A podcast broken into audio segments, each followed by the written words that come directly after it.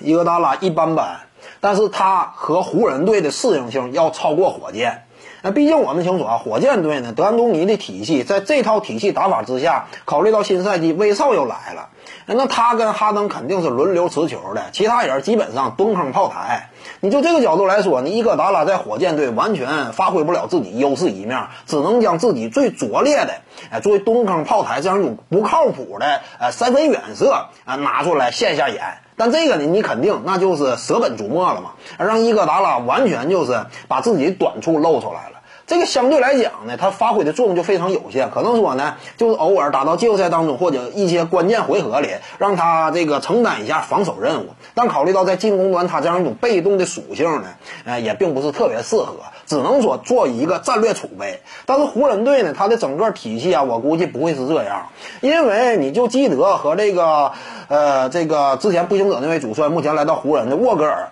他的整个之前的呃执教履历来看，他们的战术。打法当中呢，相对来说都没有那么侧重于一名核心持球人在赛场之上的这样一种表现。所以呢，呃，新赛季当中啊，如果说伊戈达拉是加盟湖人的话，那么他多少是能够得到一些这个持球机会的。那么只要说他得到持球机会呢，那么在进攻端他更有价值的一面就能够充分展现出来。这样呢，就能够尽量的弥合一下他自己的短板，使得呢攻守两端都能够在赛场之上呈现出一定的作用。因此，就这个角度来讲呢，伊戈达拉，他在湖人队内能够发挥的价值扮演的角色，要比在火箭队内是要更强的。所以呢，这两支球队你要说对比的话，我感觉呢，湖人队，呃，他比火箭要更有必要引进一下伊戈达拉。当然，这也是未来的事儿了。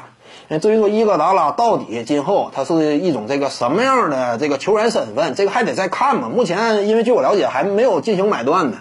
所以到底怎么回事，这不一定的。至于说交易，那任何一支球队都不应该交易这么高额合同。如今这个年纪的伊戈达拉，尤其是火箭和湖人，就算在湖人队，伊戈达拉这相对来讲呢，扮演的角色要稍高一些，但也他也不值一千多万。